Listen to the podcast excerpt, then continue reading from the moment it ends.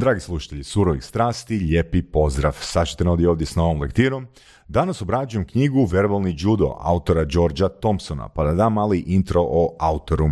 Autor je PhD, znači doktorirao je na jezicima i negdje u 35. godini je krenuo raditi u policiji. Znači ono što je primijetio na terenu kao pozornik, da bi vrlo, vrlo, vrlo puno situacija na terenu koje, u kojima eskalira konflikt do fizičkog obračuna mogao biti riješen ukoliko bi policajac, naravno policajac u prvom redu, uspio iskontrolirati svoje stanje i uspio iskomunicirati svoju poruku na drugačiji način. Toga je nagnalo da se krene baviti seminarima, pa tako je napisao i ovu knjigu Verbalni judo. Knjiga je po mojim kriterijima dosta basic i više se bavi mindsetom nego konkretnim rečenicama, konkretnim alatima.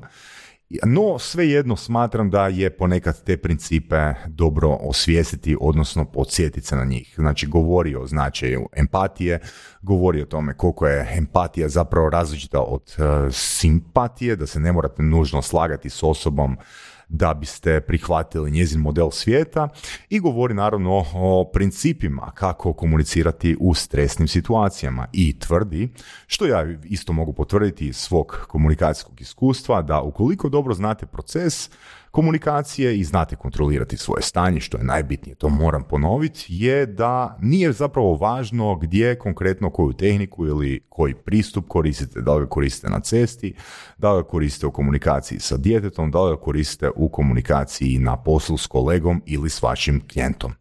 Eto, nadam se da mi NLP-evci neće zamjeriti što sam obradio takvu basic knjigu, ali opet kažem, radite i na svom mindsetu i to isto može popraviti stvari, odnosno to može vas podsjetiti na postulate komunikacije, jer zapravo ono što nas u komunikaciji drži su više postulati, odnosno naše uvjerenja o komunikaciji i o drugoj osobi nego tehnike. Tehnike je puno lakše zaboraviti. Tako da, nadam se da ćete uživati u ovoj lektiri, podsjetiti se stvari koje već znate, može naučiti neku novu stvar i možemo krenuti. Javite nam feedback.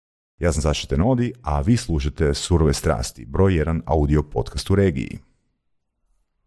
Verbalni judo Georgia Thompsona. U verbalnom judu naučit ćete razgovarati s bilo kime bez da pritom izazovete sukob. Naučit ćete kako pohvaliti osobu bez da zvučite manipulativno, te kako konstruktivno kritizirati s više empatije kako bi ljudi zapamtili ono što im je rečeno, bez da njihov ponos i osjećaj budu povrijeđeni. Tako će biti motiviraniji za promjene i osjećat će se kao cijenjeni članovi tima. Verbalni judo također nudi rješenja za suočavanje s ljudima pod utjecajem alkoholnih pića, utjecajem droga ili pod emocijama straha i bijesa. S taktikama Georgia Thompsona naučit ćete kako naviknuti um da ima nježan pristup preuzimanju kontrole nad situacijama bez stvaranja stresa, bez frustracija i bez sukoba. Verbalni judo počinje s navikom uma. Na japanskom ju znači nježan i do znači način, tako da judo zapravo znači nježan način. Ta je definicija iznenađenje za mnoge koji pretpostavljaju da značenje riječi poput juda ili karatea moraju nužno biti ratoborna i agresivna.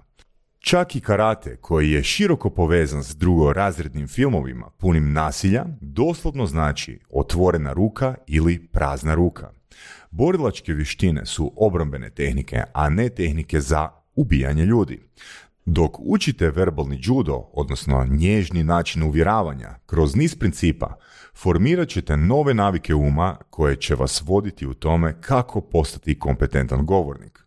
Otkrićete da je moguće imati dobre komunikacijske odnose svaki dan.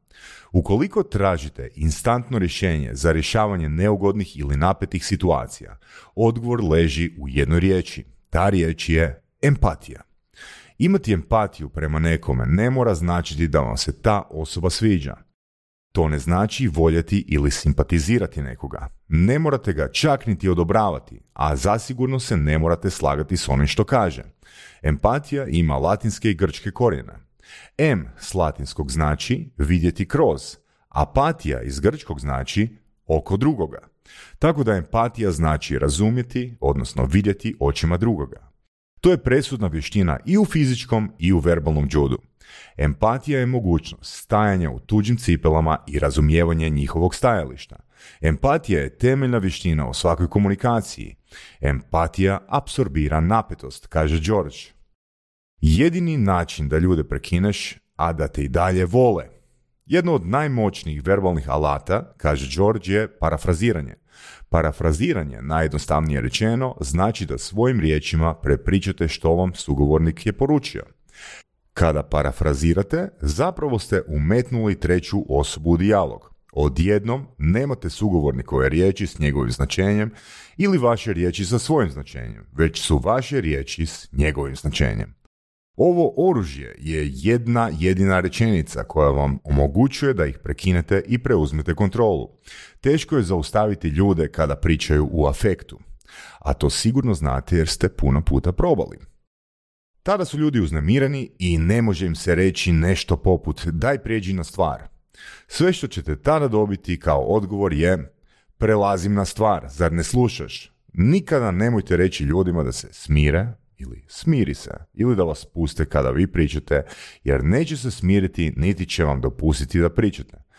Dakle, započinjete s rečenicom poput aha, razumijem. I nakon toga krećete s rečenicom koja će vam omogućiti da bilo koga prekinete bez straha od tjelesnih povreda.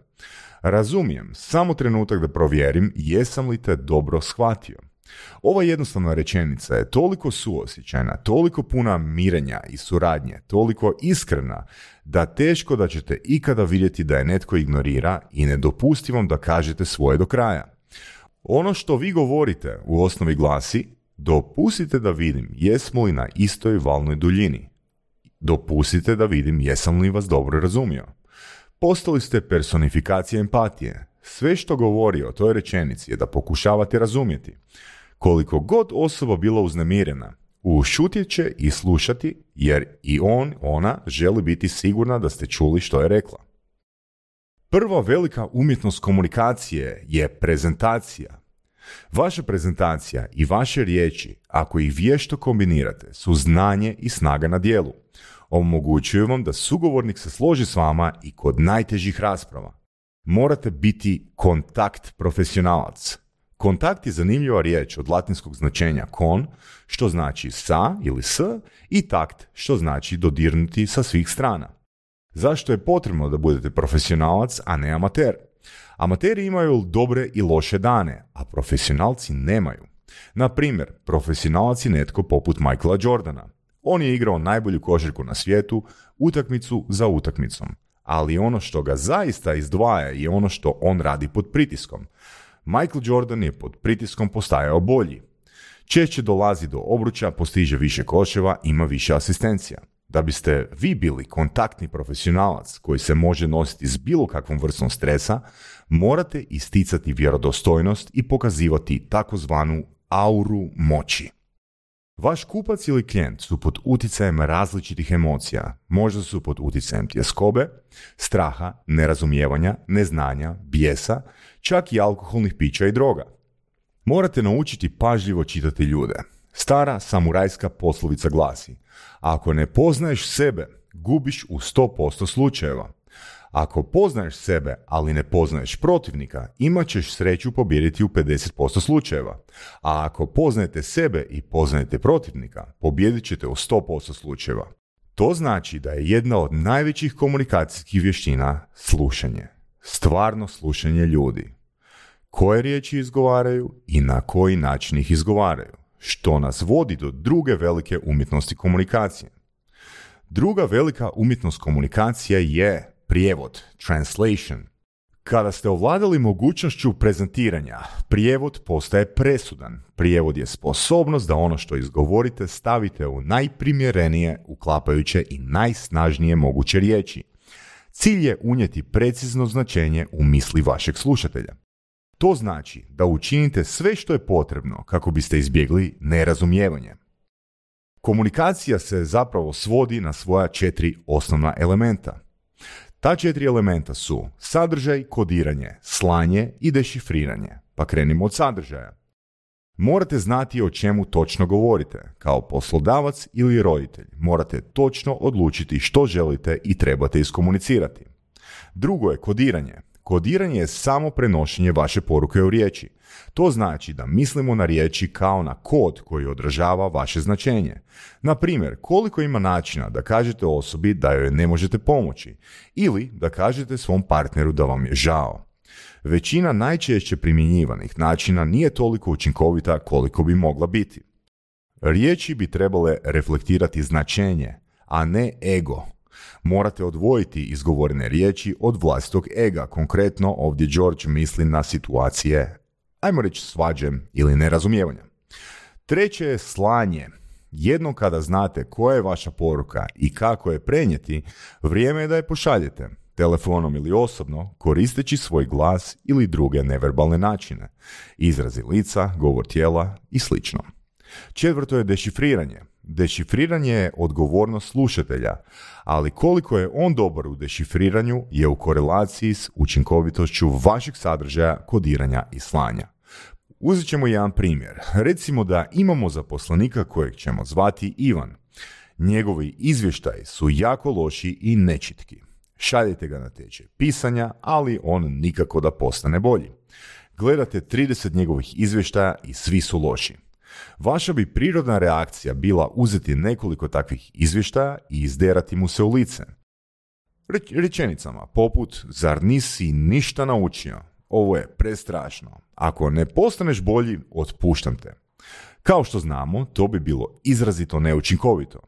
Na temelju principa pohvale, evo što bi trebalo učiniti. Trebalo bi naći izvješće u kojem je barem jedan odlomak izuzetno dobar.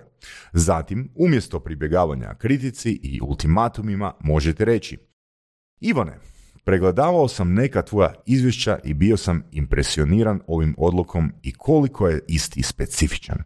To je dobro, jer kad si tako specifičan, pomaži mi da razumijem što radiš kako bi te lakše i bolje mogao u budućnosti nadzirati. To je jako dobro za tebe, a još bolje za mene. To je dobro za sve. Mislite li da njegovo sljedeće izvješće ne bi bilo nekoliko puta preciznije? Možete se kladiti da će već te večeri otići kući i reći svojoj ženi da ga je šef pohvalio. Ljudi vole raditi ono za što su pohvaljeni. Ljudi koji su kritizirani uglavnom čine dovoljno samo da postignu razinu onoga što stručnjaci za upravljanje nazivaju minimalnom kompetencijom ili ti ga minimalnim tehničkim uvjetima. Na primjer, pretpostavimo da želite reći svom djetetu prije nego što odeš na feštu ili na zabavu, želim da izbaciš smeće. Mogli biste čuti nešto poput Tata, nemam vremena za to večeras, u žurbi sam. Zašto ti to ne bi učinio? A ja bi kao otac odgovorio, zašto bih ja to učinio? Većina nas bi pribjegla takvom odgovoru. Ne postavljamo kontekst i ne predlažemo opcije. Na taj način samo pretvaramo opcije u prijetnje. Prijetnje kojem glase nešto poput ne izvadiš li to smeće, ne ideš danas van. Naravno, sve što tada dobivate od tineđera je to nije pravedno, ja moram sve raditi, ti nikad ništa ne radiš, bla bla bla. Odjednom ste u ozbiljnoj svađi. Zašto ne biste ugodno prešli na postavljanje konteksta? Pa izgovorili nešto poput, sine, sjećaš se kad smo se prije šest mjeseci dogovorili da će se tvoj uvjet za izlazak u grad temeljiti na tome da smeće izneseš van svakog petka na večer prije svog izlaska. Zašto jednostavno ne održiš svoju riječ i učiniš to? Za neku djecu pozivanje na njihovu čast djeluje odmah. Ali što ako imate teškog tineđera? Tada ste skloni čuti. Da, da, pa i onako sam htio razgovarati s tobom o tome. Dosta mi je. Pitaj nekog drugog da iznese smeće van, jer ja sam u žurbi. Sada je vrijeme za postavljanje i stvaranje opcija umjesto prijetnje. Zašto ne biste pokušali nešto poput Slušaj, složili smo se. Kada ti obaviš svoje kućanske poslove, možeš van. Ne moraš ih ti fizički izvaditi. Tvoj posao je da kante budu večeras vani. Ako želiš podmititi sestru ili navesti mamu da odnese to smeće van, ili ako želiš koristiti neku čaroliju da to smeće izađe na pločnik, nije me briga. Ako kante nisu vani, nema zabave. U ovom trenutku većina bi djece to vjerojatno i učinila. Nije bilo napada na djetetov integritet i ono može sačuvati svoje dostojanstvo tako što će jednostavno iznijeti smeće. Ali pretpostavimo da nije. Pretpostavimo da kaže, neću to učiniti, ja sam u žurbi. Tada nemate izbora, prelazite na korak. Slušaj, postoji li u ovom trenutku nešto što bi mogao reći ili učiniti kako bih dobio tvoju suradnju i natjerao te da održiš svoju riječ i odneseš smeće? Siguran sam da postoji. Većina djece zna po toj rečenici da je rasprava završena. Tineđer još uvijek može izvaditi smeće u tom trenutku i ne izgubiti svoj kredibilitet. Ako to ne učini, možete ga kazniti na način da ga pošaljete u sobu, zabranite mu izlaske ili bilo koju kaznu koju vi sami smatrate odgovarajućom. Ali primijetite da vas ne može kriviti. Na kraju to je ipak bio njegov izbor. Kazna je odgovarajuća radnja koja se temelji na četvrtom koraku na kojem se odupirao. Imao je pravo na otpor. Moramo pružiti našoj djeci slobodu da sami odlučuju. Ako im uvijek izlazimo u susret, ne mogu rasti, kaže George, ali moraju platiti posljedice ako ne slušaju. Jednom kada se crta povuče, ne smije se prijeći bez posljedica. Do tog trenutka dugujemo im ljubaznost da sami odaberu način na koji će izvršiti svoje dužnosti. Postoji jedna komunikacijska taktika verbalnog džuda koja se naziva stil u pet koraka, a ta taktika vam omogućava da se bavite teškim ljudima u gotovo svim uvjetima. Pruža vam odlučnost i pruža vam sigurnost i uvijek ćete znati gdje se u kojoj fazi nalazite točno. Nalazite se, na primjer, u fazi postavljanja pitanja, to je prvi korak, postavljanju konteksta, kada pitate zašto, to je drugi korak, predstavljanju opcija koji su u prvom redu u interesu druge osobe, što je treći korak, ispitivanju postoji li surađivanje s drugom stranom ili ne, odnosno je li osoba spremna na suradnju, to je korak broj četiri, a ako ne, morate djelovati, što je korak broj pet. I nikad više, kaže Thompson, nećete biti zarobljeni u ponavljanju iznova i iznova, što je znak slabosti roditelja, šefa ili bilo koje druge osobe. Thompson je uvjeren da ponavljanjem pokazujete slabost, dok fleksibilnošću pokazujete snagu. Što napraviti kada vas netko kritizira prema tehnikama verbalnog džuda? Nekoliko jednostavnih smjernica za podnošenje kritika. Ništa od toga vam neće biti novo, ali vrijedi ih navesti kao podsjetnike. Prvo, održavajte kontakt očima. Ne izvrćite očima, odnosno ne kolutajte očima kao da ste zadivljeni glupošću osobe koja kritizira. I ne spuštajte pogled. Spuštanje pogleda, kaže Thompson, je znak rezignacije ili poraza.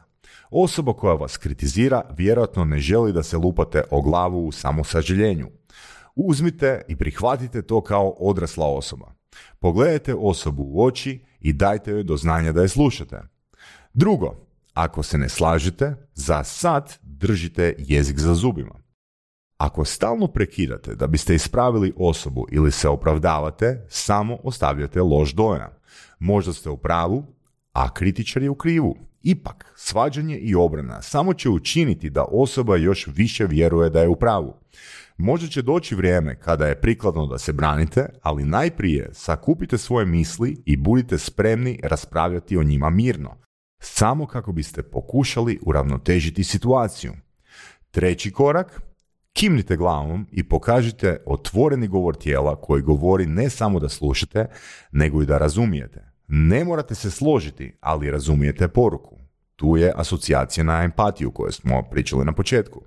I četvrti korak, koristite izraze koji potvrđuju vašu spremnost, poput da, u redu, slušam vas, razumijem što govorite, voljan sam, potrudit ću se, radit ću na tome. Hvala što ste to istaknuli. Peti korak, kada imate riječ, iskoristite tu priliku. Ne samo da se obranite, nego i da ponovite što je druga osoba rekla.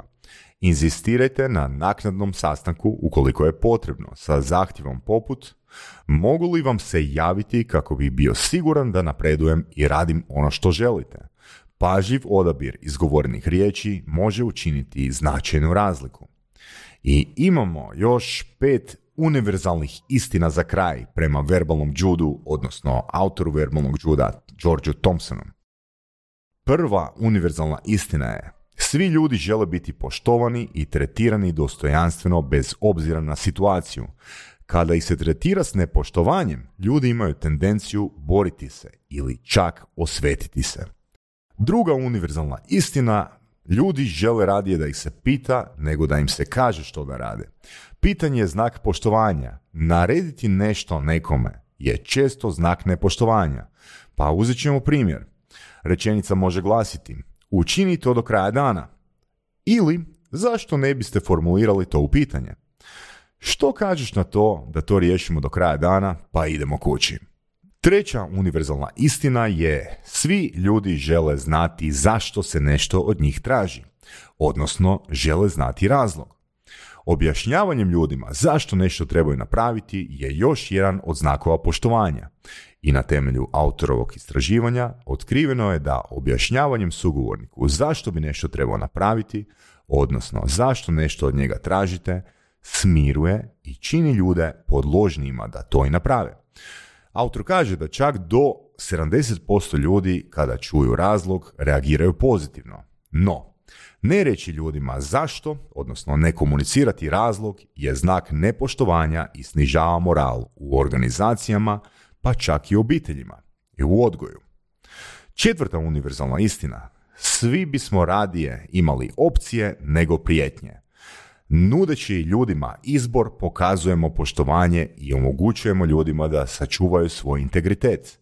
Prijetnje nisu samo nepoštivanje, već prisiljavaju ljude na otpor i borbu. I peta univerzalna istina glasi svi ljudi žele drugu priliku da isprave svoje pogreške. Ljudi su ljudi, griješimo i ponašamo se na način na koji nismo nužno željeli ili imali namjeru. Kad god je to prikladno, ljudi cijene da im se pruži druga prilika da svoje ponašanje isprave. I eto, s ovim idejama završavamo još jednu lektiru surovih strasti, verbalni judo autora Georgia Thompsona. Ja sam Saša Nodi, a vi slušate surove strasti. Surove strasti, broj jedan audio podcast u regiji. Slušamo se i dalje.